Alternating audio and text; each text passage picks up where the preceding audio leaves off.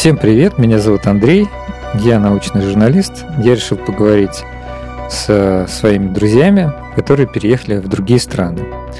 Э, я спрошу их, э, легко ли было им адаптироваться в этой стране, скучают ли они по русской еде или традициям. И главное, надеюсь, э, те, кто послушает наши подкасты, смогут принять для себя решение, где вне Руси жить хорошо. Кстати говоря, хочу сказать, что этот подкаст доступен не только на YouTube, он доступен и в Apple подкаст, и в Google подкастах, и в Яндекс Музыке. Поэтому с помощью поиска на любой из ваших, на любом из ваших устройств, на любой платформе вы можете его найти. Там основное преимущество, что можно слушать с выключенным экраном, не как в Ютубе. И одновременно там есть ссылка на сайт, куда я тоже выкладываю эти подкасты. Там вообще можно его скачать в компьютер или в телефон и тоже слушать с выключенным экраном. Это бывает очень удобно. Еще хотел сказать вот что. Эм, если вам кажется полезным этот подкаст, если он поможет кому-то из ваших знакомых, э, то ставьте лайк, или, например, пишите комментарии. Это способствует продвижению, то есть э, люди, которые, которые интересуются чем-то подобным, умный поиск будет выдавать им а, эти видео в качестве рекомендаций, видео и аудио. У нас сегодня в гостях Яна. Она уже много лет живет в Нидерландах. А, а вот чем она занимается в Нидерландах, мы сейчас у нее спросим самой. Яна, привет. Привет. Чем ты занимаешься? Можно без подробностей. Да, я попробую перевести близко к русскому тексту. Я менеджер по закупкам в строительстве. А давно ли ты живешь в Нидерландах? Я живу в Нидерландах почти пять лет. 29 июля у меня годовщина. А почему Нидерланды? Почему эта страна?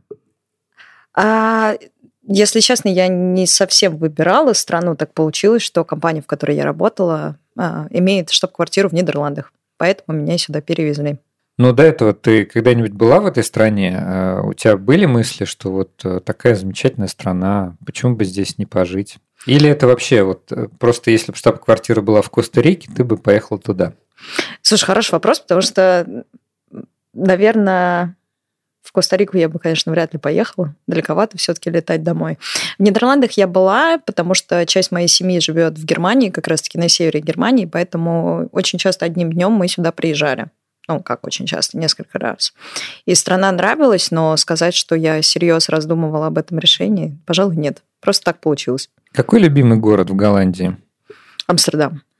Абсолютно точно. А, кстати, вот э, говорят, сейчас э, Голландию нельзя называть Голландией, можно называть исключительно Нидерландами. Это правда? А, забавно, если честно, потому что Голландия – это их две, во-первых, северная и южная, и это всего лишь э, две из, если не ошибаюсь, десяти провинций Нидерландов. Но, если честно, если ты здесь будешь называть кого-то голландцем, никто не расстроится. Что я очень часто говорю русским, русской семье и друзьям, что на самом деле всех это мало волнует. То есть совершенно норм. Абсолютно. Хорошо, а почему все-таки Амстердам? Mm.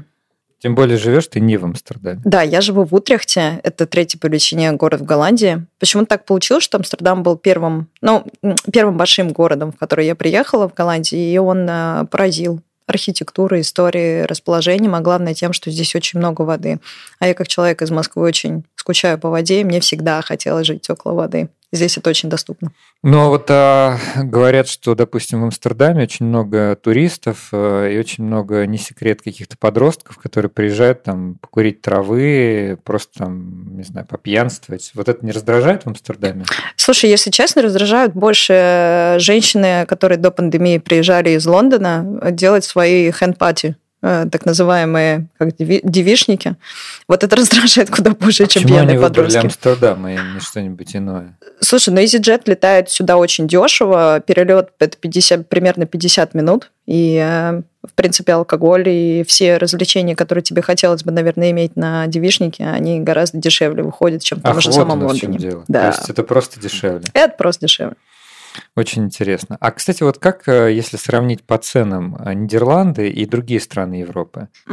Нидерланды, например, сильно дороже соседней Германии. прям ощутимо дороже. И, например, если ты приедешь за границу, через границу на север той же самой Германии, у тебя аренда, цена аренды недвижимости падает примерно в три раза. Точно так же падают супермаркеты.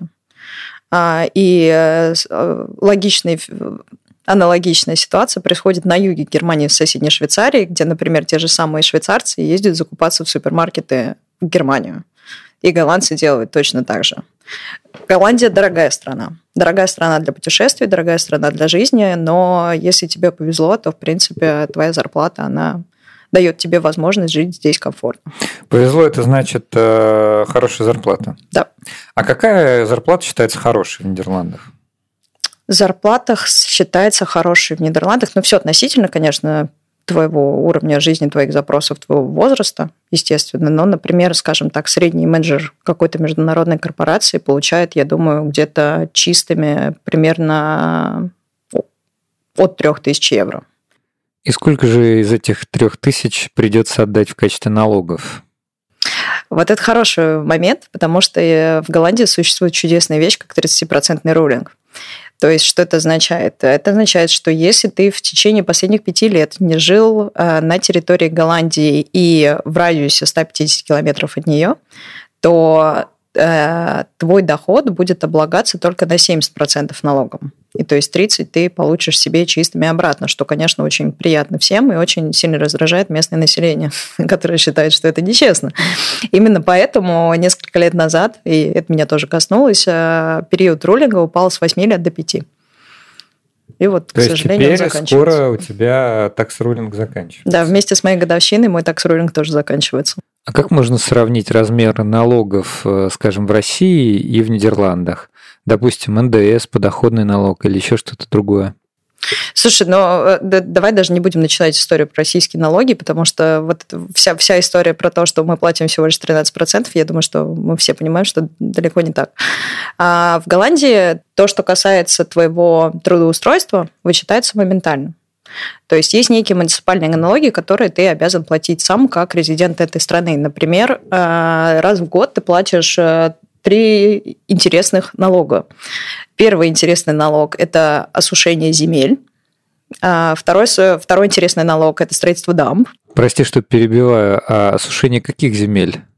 осушение земель Голландии на, на земле, которой ты живешь, поскольку на Голландия находится на, боюсь нарвать, наврать с процентом, на сколько процентов ниже уровня моря.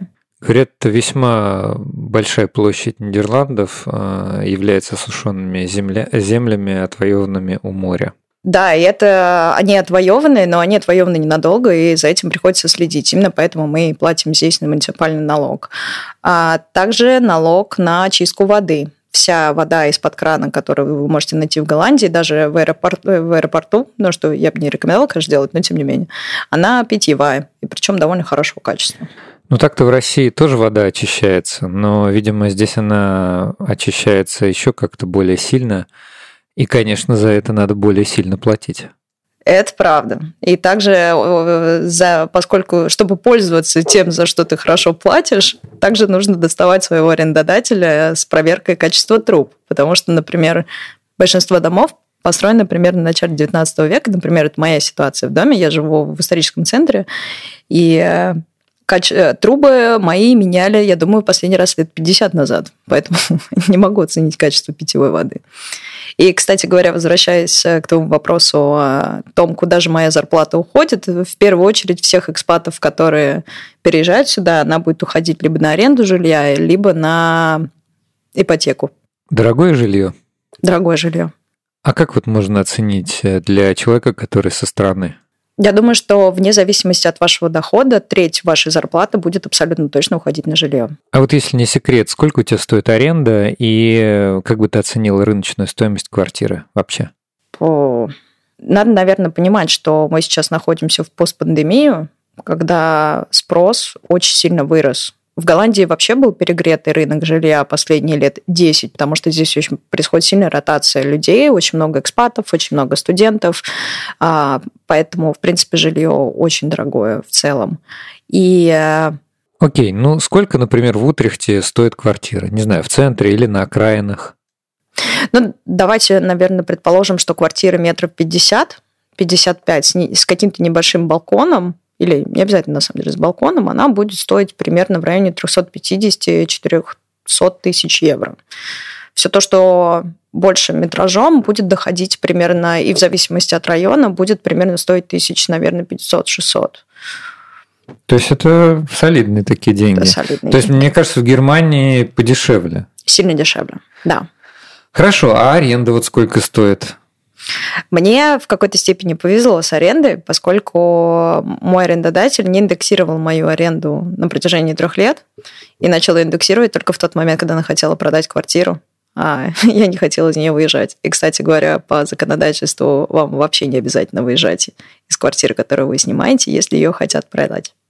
Ну, а... Вы переходите по наследству. А в России как это делается? По договоренности? Мне кажется, тоже продают квартиры, вот собственник может Ну, продать. в принципе, по ГК вроде как да. А вот такой вопрос. А где лучше быть бедным? В Нидерландах или в России, как ты считаешь? Лучше не быть бедным ни в какой стране, конечно, но э, давай Пособие. так. Давай так. Если ты голландец, абсолютно точно желательно быть бедным в Голландии. Поскольку если ты бедный мигрант, то вряд ли с тобой о тебе кто-то будет заботиться, поскольку пособия по безработице, они все-таки выплачиваются таким трудовым мигрантам, как я, они вряд ли будут выплачиваться. И то есть у меня пермит мой, а, вид на жительство мое, но привязано к разрешению на работу. И как только у меня заканчивается разрешение на работу, у меня есть 30 дней, чтобы паковать чемодан и ехать к маме. А, то есть все-таки тут ситуация нестабильна. Ну хорошо, а вот легко ли, допустим, получить гражданство, чтобы уже стать э, таким человеком, который и на пособие может претендовать, и на выборы ходить, и, э, допустим, чтобы работу сменил, и тебе не надо никуда уезжать? Давайте про выборы начнем. Это интересная штука. Ты как резидент этой страны можешь ходить на выборы, в принципе, с первого дня твоего проживания здесь. Mm-hmm. И то есть, например, я, я, да, я не могу ходить на выборы, э, ну, в общем, какие в целом там, парламента, например, но, тем не менее, все муниципальные выборы, пожалуйста. Mm-hmm могу приходить и в них участвовать. Для того, чтобы получить гражданство, тебе нужно прожить в Нидерландах 5 лет, и по истечению 5 лет тебе необходимо сдать языковые экзамены. Экзаменов всего 6. Это довольно стандартный набор из э, чтения, слушания, говорения и что у нас там еще есть, господи? Не помню. Ну, может, какое-нибудь изложение, сочинение. Ну, да, да, да. Вот какая-то типа письменная речь, что очень, на самом деле, похоже на любой другой языковой экзамен. То есть это либо какое-то бизнес-письмо, ну, что-то очень простое. И также два культурных экзамена. То есть это история и культура страны. И это э, знание рынка трудоустройства. Это шестой экзамен. Довольно интересно.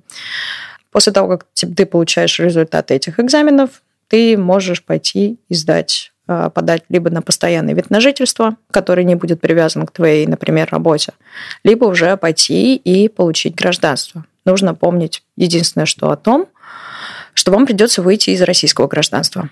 Это обязательно. То есть Это нельзя быть двойным гражданином. Есть очень небольшое количество а, исключений из правил, как то ты можешь сохранить свой паспорт, если твой партнер голландец, и вы прожили вместе, начиная, например, там, от трех лет, есть некая доказательная база этого, то есть э, так называемая виза невесты, угу. которая в Германии называется именно так у всех мигрантов.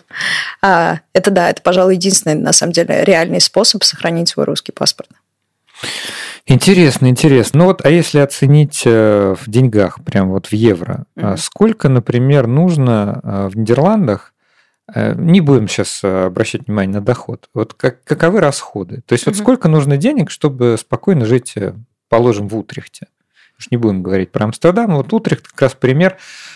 Скажу для наших слушателей, Утрехт население порядка 400 тысяч. Соответственно, они могут оценить, что это по российским меркам это типичный областной российский город размером с Липецк.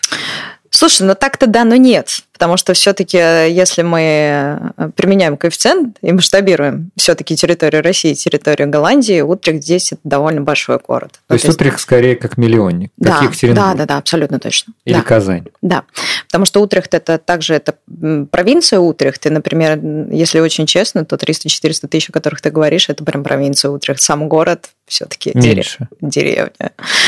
Особенно размеры самого города, они позволяют очень легко перемещаться. Ну, впрочем, любой голландский город очень легко добраться. Вам да. не нужна машина, если честно.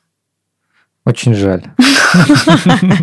Ну да, если вы живете за, за пределами города, то среди полей, лесов, коровок и овечек, конечно, желательно машина. Желательно приобрести велосипед. Потому что в некоторых лузрихтах не ходит автобус по воскресеньям, и это тоже вариант. Но возвращаясь к тому вопросу, Слушай, я думаю, что допустим, там при зарплате, начиная от 2000, да, уже можно как-то, в, в принципе, спокойно себе обитать. Что касается расходов, просто мне, правда, очень сложно говорить э, даже относительными какими-то цифрами, потому что все очень сильно разнится. А расход номер раз – это аренда, либо ваша ипотека. Ипотека в Голландии чудесно работает, поскольку если вы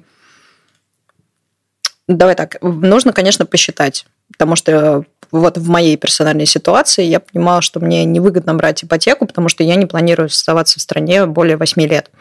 Если вы планируете здесь оставаться на долгосроке, или, например, вы не один человек, а вас двое и больше, то вполне вероятно имеет смысл взять ипотеку, потому что ставка здесь ну, почти нулевая. Единственное, что для вам потребуется, это постоянное место работы, как бы с постоянным контрактом, потому что временные контракты, которые до года, они все-таки не совсем котируются в банках, но при, допустим, если вы такой экспат, которого перевезла компания, то, в принципе, вас будут рады видеть в банке, и также вас будут рады видеть арендаторы, арендодатели. А, ипотека – это первый расход, второй – это, соответственно, ну, аналогично – это аренда жилья. А, очень часто люди практикуют, особенно люди, например, без семей, часто практикуют совместное снятие жилья, то есть вы находите себе какого-то компаньона, друга или просто незнакомого вам человека, и вы вместе снимаете, например, очень хорошую квартиру где-то в центре. То есть у меня, например, большое количество там около 30 летних знакомых друзей делают именно так. Как в сериале «Друзья». Как в сериале «Друзья», да. Ну, как раз, э, по-моему, да, по-моему, достаточно популярный способ. Слушай, ну вот ты сказал, что, допустим, ипотека стоит, э, или, допустим, аренда тысяча полторы, там, 1700 сейчас евро. Ну, а да. как же быть тогда, если у тебя доход 2000, э, плюс там еще какие-то налоги на строительство дамбы, что у тебя останется? Ну, грустно, да? Правда, я же говорю, что здесь не бывает легких путей в Голландии, да, поэтому, ну, к слову, Именно сейчас действительно нелегко, потому что после, как я сказала, что после пандемии э, рынок сильно подскочил, все очень много резко начали думать о том, что они хотят проводить комфортное время дома, что нужно, может быть, побольше какого-то раздельного пространства, потому что если вы вдвоем работаете в студии, то вы, в принципе, либо разводитесь... В квартире либо... студия. Да, в квартире студия. Это самый популярный вариант, то есть когда у вас есть просто одна большая комната, которая и кухня, и гостиная, и, может быть, даже ваша спальня с микроскопической ванной, а, то, конечно, люди захотели повысить комфорт своего пребывания и проживания. А, как быть? Ну, ну тяж, тяжело быть, если очень честно. Нужно все-таки, конечно, оценивать адекватную ситуацию и понимать, что если вы, например, вам делают офер по работе, который, наверное, вряд ли а, покроет все эти расходы, то лучше, конечно, на него не соглашаться и пытаться искать какие-то другие варианты. Потому что есть также налоги, плюс нужно понимать, что да, какой-то например, там Харека, какие-то рестораны, бары, заведения и так далее, все тоже довольно космически стоит. Кстати, да, вот сколько стоит еда в Нидерландах? Слушай, если честно, гораздо выгоднее готовить. Вот прямо угу. абсолютно точно. И э, ну, мы уже в какой-то момент поговорили про сервисы доставки и так далее, что как только ты, например, приезжаешь из например, из той же Москвы, то очень грустно привыкать к реалиям здесь, потому что здесь рынок, он, в принципе, наверное, Москва там образца 10 лет назад. То есть а, очень дорогая доставка, очень неэффективная доставка, И, в принципе, люди здесь доставку особо не любят. Не знаю, с чем это связано. Может быть, с расстояниями в том числе. И, может быть, люди просто еще не привыкли. Все-таки города довольно компактные. Поэтому, откровенно говоря, ты можешь плюхнуться на велосипед и за три минуты, в принципе, быть около этого ресторана, забрать это все. Давай попробуем для наших слушателей оценить продуктовую корзину. Давай. Ну вот, например, сколько стоит килограмм мяса или килограмм овощей? Давай, давай мы попробуем оценить с точки зрения человека, который здесь живет уже пять лет, потому да. что уже знает все входы и выходы, где это все-таки стоило бы прикупить. Например, а, все-таки овощи и фрукты, пожалуй, в супермаркетах, э, конечно, я не буду утрировать, у меня не всегда есть тоже время на то, чтобы пойти и э, закупиться в тех местах, в которых я хочу, учитывая, что здесь тоже все закрывается довольно рано. Поэтому, по сути, у меня есть только выходные, чтобы как-то сделать это более экономически выгодно. Поэтому все остальное время я провожу в супермаркетах. Но, например, например, э, для, для примера, огурцы. Возьмем, я, я по своей продуктовой корзине иду. А, например, в, в крупной сети супермаркетов, самой, в одной из трех самых популярных, здесь большой огурец будет стоить 99 центов. На, в турецком магазине или на рынке ты за 99 центов, в принципе, уже можешь там прикупить полкило мелких огурцов, что и, во-первых, и вкуснее гораздо, и экономически поцелесообразнее. А, вообще, общее правило для овощей и фруктов здесь, поскольку это все-таки очень мультинациональная, мультикультурная страна, что здесь всегда есть, например, какие-нибудь, а, скажем, марокканские районы, поскольку это самая большая диаспора в Голландии, и всегда в марокканских районах есть прекрасные овощные лавки, в которых можно купить отличное качество овощей и фруктов гораздо дешевле, чем в супермаркетах либо на рынках. Сложно, мне правда сложно оценить, а, допустим, ладно, давай попробуем с мясом. Например, курица. А в супермаркете килограмм курицы будет стоить я просто считаю в голове, потому что в упаковках покупаю, давай так, полкило, например. Угу. Упаковка курицы, она будет стоить, например... 2,30, 2,50, наверное. Нет, она будет в районе 5 стоить. Mm. В тем временем в том же самом каком-нибудь там рынке или на рынке ты можешь там, например, за 4 взять килограмм. Mm. То есть, наверное, общее правило для для общее правило для всего, для всех твоих гроссери покупок это все-таки рынки, если есть время. Вот. Хорошо. Э, ну, рынок действительно так э, очень не всегда есть возможность. Но, с другой стороны, я тоже заметил, что, допустим, в крупных э, там, магазинах в них те же огурцы, они не очень привычные для России, такие длинные да.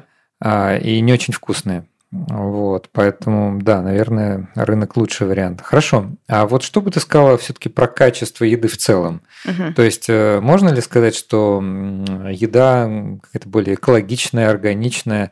Э, ну, честно говоря, мы вообще с улыбкой говорим об органической еде, но тем не менее, что она какая-то может быть более вкусная. Или наоборот?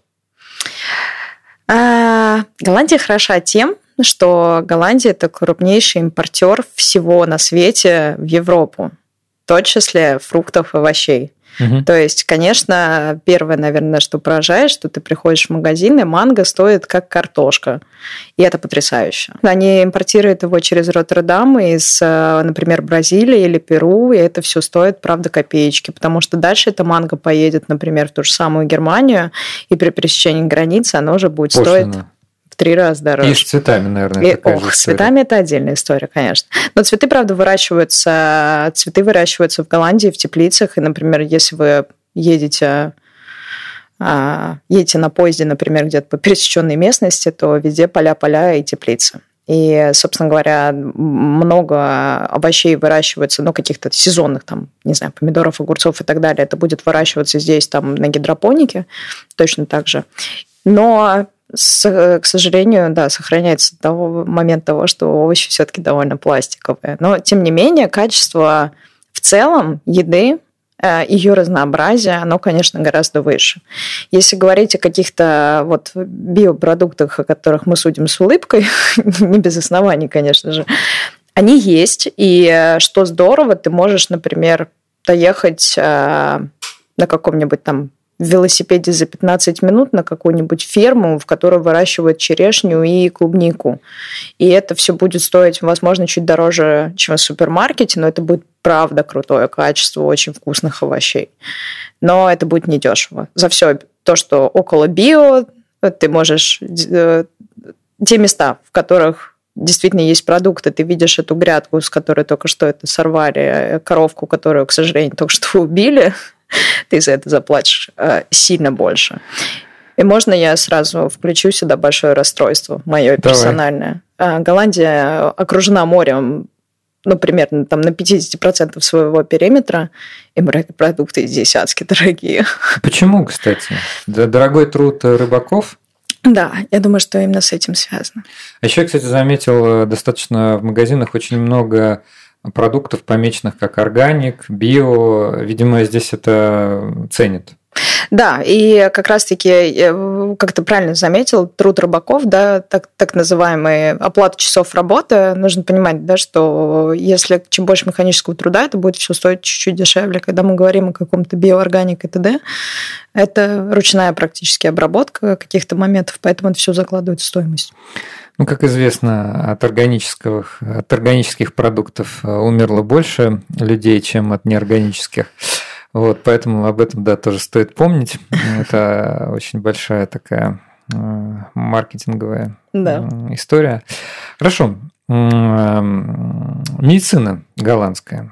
Тоже это такая история э, в рейтинге интересных фактов про Голландию. Наверное, после там некоторых веществ, которые здесь разрешены, да, а там еще там каких-то особенностей в Амстердаме.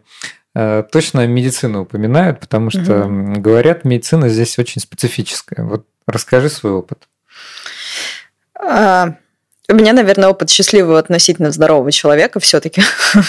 Но а, такого в, в меру тревожного человека, который имел ДМС в Москве и все-таки на какие-то чекапы ходил и все-таки интересовался тем, что происходит с организмом. И а, я не горда этим опытом, но тем не менее я тот самый ДМС сохраняла до какого-то момента в Москве и платила... Не ходила к врачам? Не, не ходила. Объясню. А, ты обязан здесь иметь страховку, ты обязан за нее платить.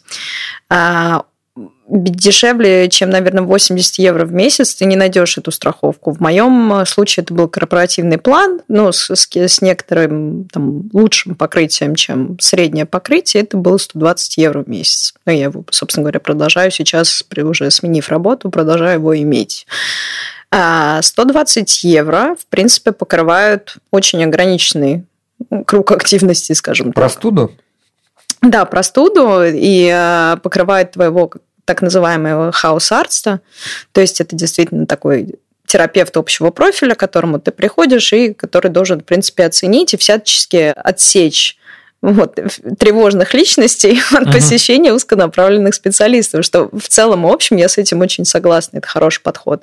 Проблема, наверное, все-таки в качестве тоже персонала и, возможно, в каком-то именно там культурном клэше вот этих Врачи вот. местные голландцы? Врачи местные голландцы. Я не сразу столкнулась э, с, с, с, с этим полем, но когда я впервые пришла к хаусарству, и девушка, наверное, ну, я думаю, что ординатор, вероятно, судя по возрасту, начала меня спрашивать, что я думаю о, о том, как я себя чувствую, начала гуглить мои симптомы, мне стало страшновато, потому что мне кажется, что 120 евро – это немного не те деньги, которые, стоят, э, которые достойный сервис, который я получаю.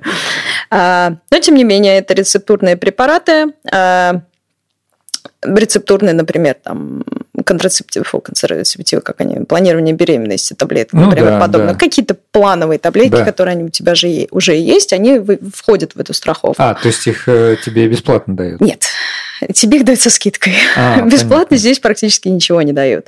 А у тебя также есть франшиза, которая входит в эту страховку. То есть все, что стоит дешевле 300-350 евро, покрывается с тобой лично. Все, что стоит дороже, покрывается уже государством. Вот это интересно. На этом сейчас остановимся, потому что, ну, к счастью, я с этим не сталкивалась, но есть очень интересный опыт знакомых. А, смена очков раз, раз в год. То есть можно купить себе пару очков за... Тоже которые... со скидкой. Да, нет, в, в, в пределах 100 евро бесплатно. О. Ну, в принципе, ты отдал пол, почти полторы тысячи за страховку и получил очки в подарок. Почему бы и нет? А, по сути, так работает. А, например, какие-то там блад-тесты, тесты на аллергию и так далее, это все будет оплачивано из твоего кармана. А, что касается твоей простуды и так далее, не стоит ждать никакой физиотерапии, пока действительно тебе не станет прям совсем плохо. Есть шутка среди экспатов, что, в принципе, вся медицина Голландии, она ограничена тремя-четырьмя продуктами, как то Эдвил, то есть это ибупрофен, угу. самый обычный, а, ром, чай с ромашкой, им, например, угу. лечат цистит в Голландии. Не будем останавливаться на этом подробнее. Да, а, как именно, не будем Да, не будем.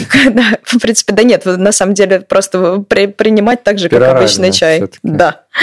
Да, ну почему бы и нет? А, Ее же прописывают от нервов, в принципе, от всего остального. А, и презервативы. В общем, в принципе, на этом как бы медицина голландская заканчивается. Но Шутки шутками, но если у вас действительно есть какие-то серьезные заболевания, как у меня, к сожалению, есть несколько э, бывших коллег, которые столкнулись с этим, с очень серьезными хроническими заболеваниями. Сейчас не буду врать, что это было конкретно, но под собой подразумевало постоянный контроль и очень, очень дорогие медикаменты.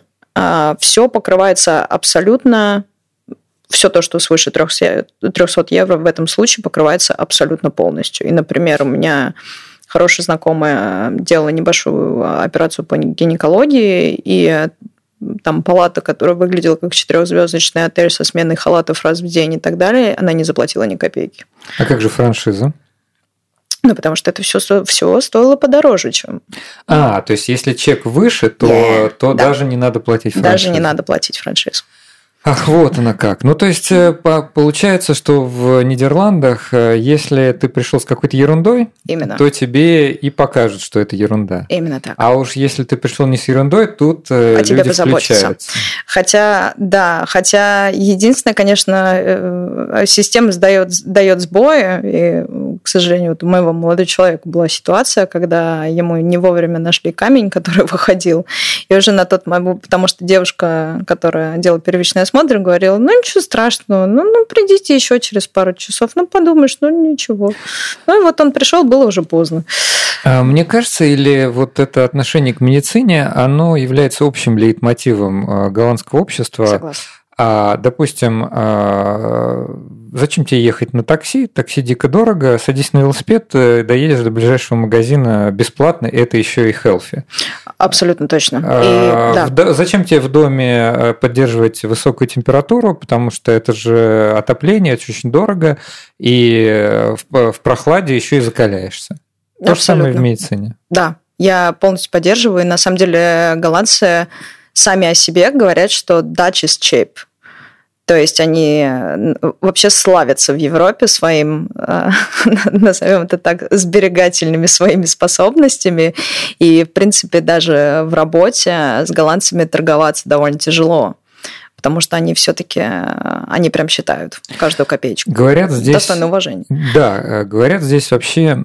Хотя я не могу с этим согласиться. Я тут походил, погулял, поездил по некоторым городам. Все-таки Э, не могу сказать, что здесь не любят дорогие машины, угу. но тем не менее, общаясь с русскими, которые здесь уже живут достаточно давно, они мне говорят, что вот, ну, предметы роскоши все равно не ценятся. Нет вот культа роскошной жизни.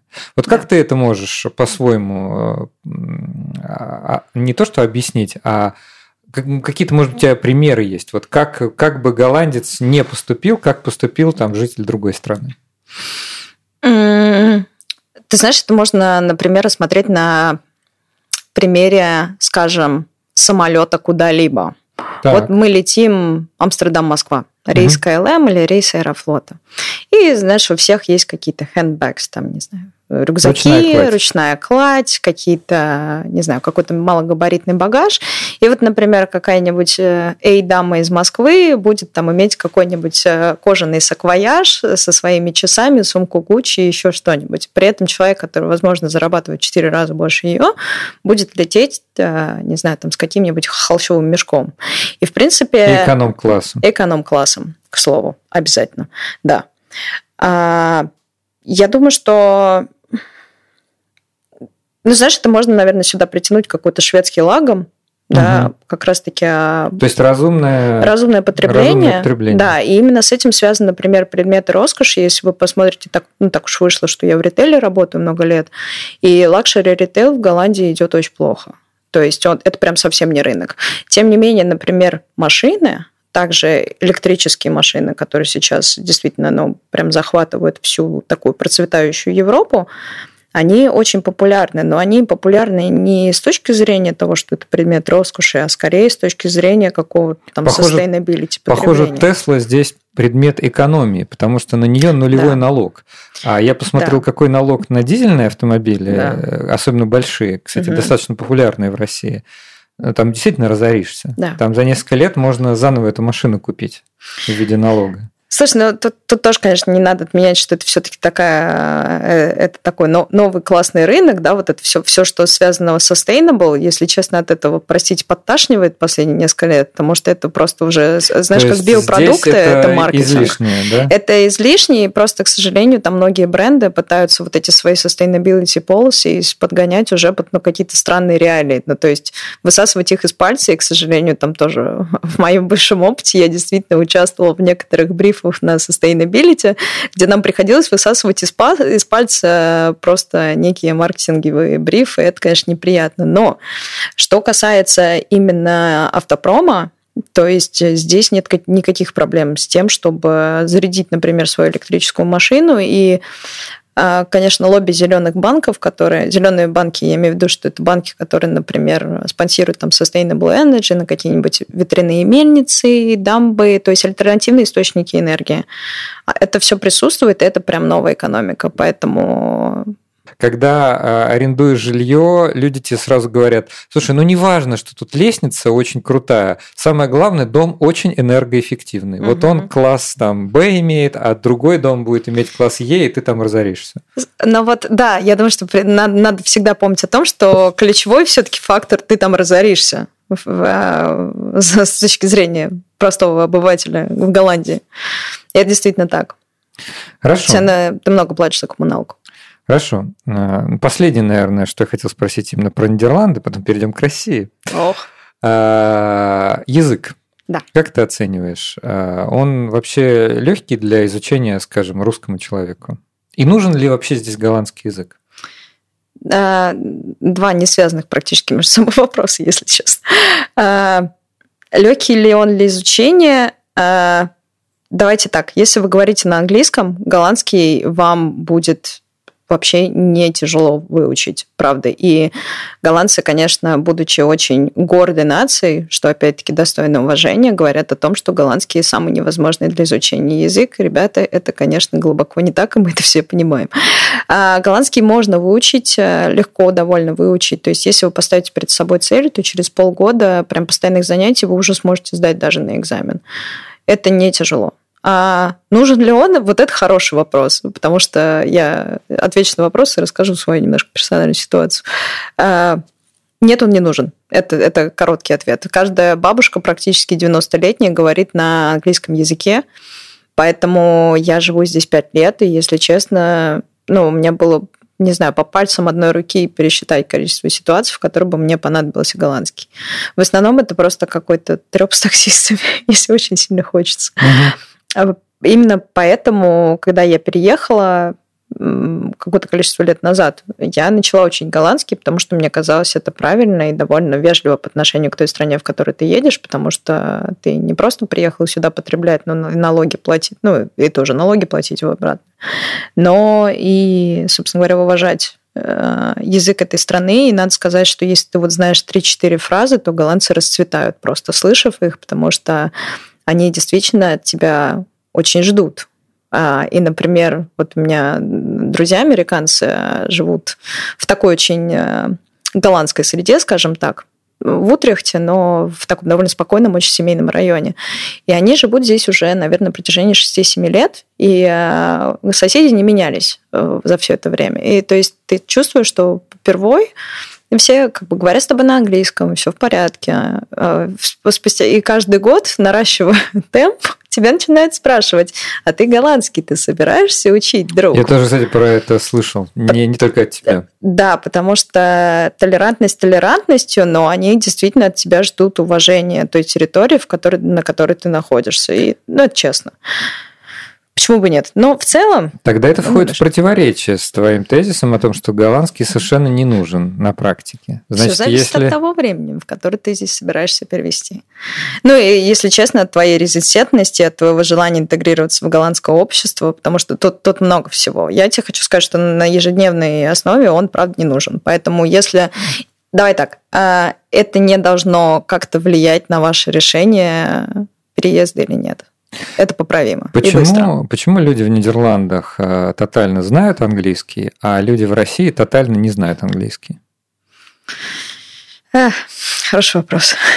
Ну, тут есть, наверное, объективные причины. Конечно. Голландский очень похож на английский. Это одна языковая семья. Слушай, ну, я думаю, что можно еще начать как бы вопросы, в принципе, да, в какую-то интеграцию в экономическое пространство. И вообще э, можно вспомнить о том, что Голландия начала свой расцвет э, с торговли, как основного источника дохода. И, в принципе, я думаю, что она до сих пор в этот момент некого, некой торговли, а, выбивания последней там копейки из покупателя, он все равно еще остался.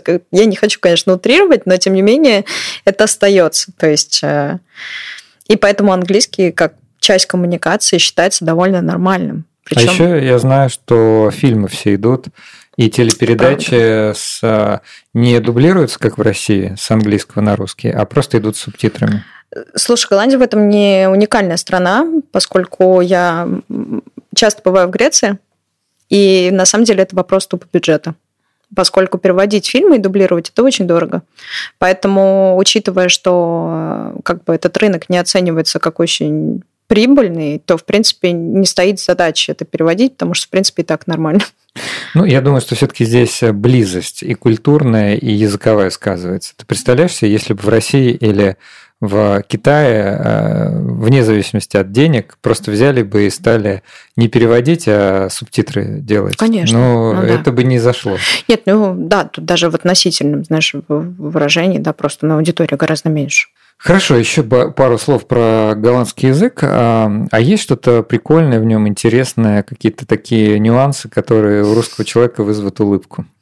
Да, конечно. Например, давайте пожелаем всем доброго утра и скажем хуй морха. То есть, ну, в принципе, все то, что как бы начинается слово хорошее, хуй, я думаю, что это действительно, конечно, первую такую детскую смешливую реакцию вызывает.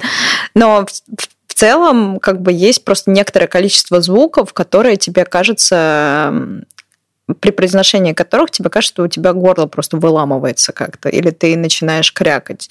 Это звук э, г, да, да, да, он такой плохо произносимый, он на самом деле ничего не имеет общего там с каким-то, например, украинским, да, или греческим произношением буквы г, но куда-то туда гортанно. Э, ну, мой преподаватель, например, а, говорил, что этот звук, он похож, а, звук похож а, на тот звук, на то произношение, которое бы ты использовал, если бы у тебя во рту была горячая картошка. Mm, то есть ты еле-еле. Еле-еле как-то, да, очень, очень много гласных горловых. Угу. Как, ну, что-то какие-то такие германские да, наречия. Да. Хорошо, теперь настала пора, конечно, поговорить про Россию. Ну, конечно. Про Россиюшку. Матушку. Да, матушку, да. А скажи, пожалуйста, ходишь ли ты в магазины русской еды? Э, хожу, но хотелось бы ходить, наверное, давай так, если бы они были, были почаще где-то ближе расположены к моему дому, ходила бы чаще. А есть несколько продуктов, из-за которых я, например, в любом случае сяду на велосипед и проеду свои два километра до этого магазина, потому что в Утрехте у меня один только магазин, угу. который называется «Славянский двор». Это не реклама, к сожалению. То в Утрехте только один магазин? Да, в Утрехте только один магазин. А в Амстердаме есть несколько магазинов. А хочу сразу сказать, что хорошим аналогом русских магазинов являются польские магазины, mm. поскольку, например, там самое большое потребление какой-нибудь молочки да, там всем любимый твор, который нигде невозможно найти, гречки, например, и... Гречка есть в польском магазине? И есть, причем а, нормальная ну, гречка, не вот эта зеленая непонятная разваривающаяся каша. Причем, кстати, в польских магазинах греч... гречка называется каша. Mm, отлично. Да. А в основном везде зеленая гречка, и вот нормальная такая советски обработанная гречка, она есть в русских и польских магазинах. Поэтому за определенным количеством продуктов. Но не так часто, как хотелось бы. Чего еще не хватает э, российского? Или зефира. того, что было в России? Зефира. Вот правда, мне персонально не хватает зефира, жутко люблю зефир. А если не про еду? Ну вот э, что-то такое, что к чему ты привыкла в Москве, и вот нет этого в Нидерландах совсем никак. Слушай, ну, не говоря о каких-то да, друзей, друзьях, семье и так далее, потому что, ну, понятно, это мы, мы это даже не обсуждаем. Конечно, Да-да. я очень сильно скучаю по друзьям и семье. А, Слушай, ну, ну, честно, не приходит в голову так вот, что чего-то такого. То есть Голландия все-таки заменила, достаточно заменила. Заменила, твой... заменила. Конечно, знаешь, у меня я это вот в разговоре с молодым человеком, например, я это оцениваю как поездку к бабушке на каникулы. То есть, например, объясню. Вот если вас в детстве отправляли куда-нибудь к бабушке родители на каникулы, чтобы отдохнуть от вас, как от детеныша, вы сначала не хотите ехать к бабушке на каникулы, и упираетесь всячески. А потом не хотите, а потом обратно. не хотите от бабушки уезжать. Вот это самое близкое чувство, которое я могла бы описать свои визиты в Москву. Потому что каждый раз мне, с одной стороны, ну, вроде и дел много, это перелеты, а еще с пандемией это были пересадочные рейсы. Очень не хочется ехать, но потом, конечно, ты стоишь и рыдаешь в аэропорту. И... Это просто, может быть, это просто привычка? Конечно. То есть это просто мозг, э, он, в принципе, адаптируется, это защита. Поначалу да. не очень некомфортно. Да. Даже если ты едешь в любимый отпуск, угу. то поначалу все эти чемоданы, очереди в аэропорту вызывают, ну, как минимум, раздражение. Да. А потом ты уже не хочешь обратно. Да. Вот, куда бы ты ни поехал. Да. Хорошо, а вот что помимо вот этой ностальгии, а, помимо вот этой грусти ты испытываешь, да, когда ты возвращаешься в Россию? Mm. Ты имеешь в виду спектр эмоций, которые я там испытываю ну, при да, возвращении? Да. Ну, это какая-то светлая печаль, конечно, по чему-то глубоко ушедшему. И э, не, что-то невозвратное. То есть сразу хочется спросить, а, вот это очень важный вопрос, и угу. ты до этого сказал, что я не планирую а, там больше восьми лет жить в Нидерландах. Да. А почему, во-первых, не планируешь дольше восьми лет, а во-вторых, то есть что-то ушедшее про Россию, это значит, что возможность вернуться ты не рассматриваешь для себя ни в какой э, виде. Но, э, слушай, я могу осветить позицию вот в трех временных, в трех временных интервалах. Наверное, Давай. будет честно начать с того, почему я в целом уехала. Так. Как я уже сказала, это был relocation кейс компании, и на тот момент, переезжая, я думала, что я поработаю год-два, и, в принципе, наберусь релевантного опыта, потому что мы же все любим французский и нижегородский, и как угу. бы с, с моим зарубежным опытом я буду гораздо более востребована на рынке в, в России. России. Угу. Но прошло два года, и, к сожалению, подвернулись и проекты, и друзья, и вообще закрутилось, завертелось, и как-то получилось, что уезжать-то уже и не хотелось. Та самая привычка. Та самая привычка, да, и, в принципе, ну, хороший вопрос, чтобы что. Я... Э, прошло еще несколько лет. А, ну и... Привыкла. Привыкла. Ну и потом у меня поменялась несколько персональная жизнь. А, а, и я сейчас планирую переезд в Грецию, поэтому, то есть, поэтому так получилось. То есть ты не уезжаешь из Нидерландов, а ты едешь в Грецию. Именно так. Это будет очень верно сказать. Ну и слушай, можно, конечно, я думаю, даже не стоит об этом говорить, но события, произошедшие около месяца назад, они, в принципе, ставят под вопрос все, все планы, особенно перемещения с Россией. Тем более, если есть возможность э, проводить время, жить, работать в Евросоюзе. Я думаю, да. многие россияне сейчас как раз э, думают о том, чтобы Конечно. сюда переместиться. И мы, собственно, для них и делаем этот подкаст. Спасибо тебе большое, что согласилась ответить на вопросы. По-моему, получилось интересно и много новых э, данных по поводу Нидерландов. Есть над чем подумать. Класс. Ну, у меня сложилось впечатление, что для тех людей, кому близка эта культура, э, европейская, экономная, э, вот такая вот рачительная, с заботой об экологии, Голландия подходит очень-очень сильно. Да. Да и сама Голландия, судя по всему, э, с определенными оговорками довольно хорошо относится к приезжим. Да, абсолютно точно. Можно еще единственный, наверное, момент только добавить из плюсов. Отсюда очень удобно летать куда угодно. Потому что в Амстердаме хаб. А, во-первых, э, Скипхол, да, это сам, один из самых больших аэропортов и огромный пересадочный узел. Очень много лоукостеров. И Голландия просто с точки зрения локации находится в центре Европы. Поэтому, если вам также интересно совместить ну да, она не совсем в центре с э, географической точки зрения, но уж с логистической точки зрения, Именно да, с точки зрения путей, да. через нее да. очень много всего проходит. Да. И в самой Голландии такой общественный транспорт, что из точки А в точку Б никогда не возникает вопросов, как в России, потому что можно добраться на общественном транспорте. Вот. Страна небольшая, поэтому машина это да. здесь скорее удобство, про удобство, чем да. про вынужденную необходимость. Именно. Хорошо, спасибо тебе большое. Спасибо тебе. Хорошо и... вроде получилось. Да, вроде получилось неплохо, да. Ну а всем нашим слушателям всем пока. Пока.